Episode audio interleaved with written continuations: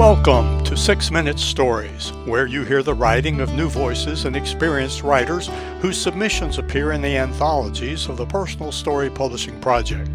Now, in Season 8, you will hear stories from our ninth collection, Sooner or Later. Find links to Six Minute Stories and to the Personal Story Publishing Project at randelljones.com. Everybody loves a good story. We hope you enjoy this one.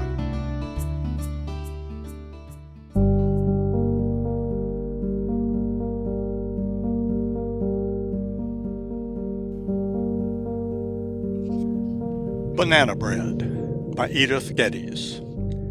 Hannah did not answer my knock, but I opened the door anyway. She sprawled on the bedroom floor in her green fleece bathrobe, a towel perched absurdly atop wet hair. Propped up on her elbows, she huddled over the painting she hoped to finish tonight and hang in her new dorm room tomorrow. Burning incense complicated the smell of marijuana and Aretha Franklin spun gold from a thrift shop phonograph. Surrounded by macerated tubes of oil paint, my middle daughter sang along to say a little prayer as she worked. Fireflies glittered against the black sky, rodents rustled in dry leaves outside the window, and moths buzzed harmoniously against its screen. Knowing she had been nervous about her last day home, I asked how it went she shrugged. I got up before noon, showered, dressed, went to the barn, played the piano, finished packing, and, turning towards me with a smirk, was delightful at my goodbye dinner with family.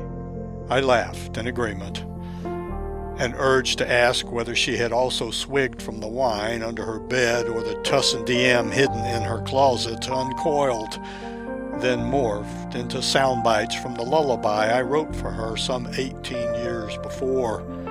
Stars are twinkling in the skies, now rest your head and close your eyes. She waved me out to the house that Jack built. When I got upstairs, her dad was already in bed. He pulled me close, and I settled into the world's most comforting place. Our breath deepened and slowed until familiar sounds infiltrated from below. Slippers scuffled against the floor. The refrigerator door opened and leftover containers shifted about. The ice maker groaned. Cubes crashed into glass. The microwave hummed and chimed. Moments later, dishes clattered into the sink and plastic heels click clacked nervously between bedroom and bathroom, bathroom and bedroom. Hannah was going out. Almost a year earlier, after she totaled our second car in a late night foray, we started sleeping with the keys and turning off the internet. Over and over, her compulsion for friends and an altered state outsmarted or outlasted us. The driveway crackled under her BFF's 91 Ford LTD sedan. Voices flickered, metal doors slammed, and gravel crunched again. We surrendered to her absence. I awoke to the resident bluebird irritably pecking his reflection in our bedroom window. A 3:45 a.m. text from Hannah revealed she was home. After a walk, I embarked upon my ritual of making chocolate chip banana bread before a trip.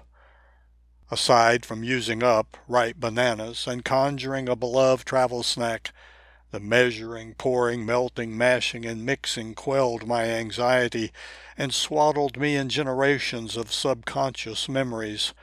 Mom making haystacks with her mother, me making cookies with mine, and four-year-old Hannah standing next to me on a stool, singing as sticky little hands squeezed ripe bananas from soft black peels like paint from a tube. She emerged from her room into sweet, moist banana bread fog. A rumpled turquoise ride-away stables t-shirt hung limply off her shoulders. Fashionably torn jeans pretended to cover her legs, and wavy amber hair framed a sleep-deprived face. Dad offered breakfast, but she just wanted to pee and stay in bed until time to go. Seated across from us at the airport gate, she checked her phone, then slithered her slender body under the armrest and across the cold vinyl seats. I offered my jacket as a blanket or pillow. No thanks, I'm fine, she said, and turned her back. A jarringly cheerful flight attendant greeted us at the plane door and suggested we sit together in back, but Hannah, who despised sitting near the toilets, spotted a window seat near the front. Bye, Mom, she blurted, stumbling over two seated passengers and flopping into the vacant space by the window. I dug the foil wrapped loaf from my bag and offered it to her. She was already leaning on the plane's curved shell, eyes closing. No thanks. See ya. A torrent of feelings, thoughts, and questions swept over me after we seated ourselves obediently at the rear. Can this be right? Where is she headed? What should we do? I closed my eyes and sank deeper into warring currents of fear, hope, doubt, pride, and trust buoyed by turbulent love, the plane sliced forward. Our captain's voice boomed overhead just before landing, and I looked up, aware of a figure gliding towards me. Hannah maneuvered quickly down the aisle, her dark, impish eyes latched onto mine, while she also scanned mischievously for any flight attendant who might object to her being unbuckled. She reached me, smiled, and presented her hand.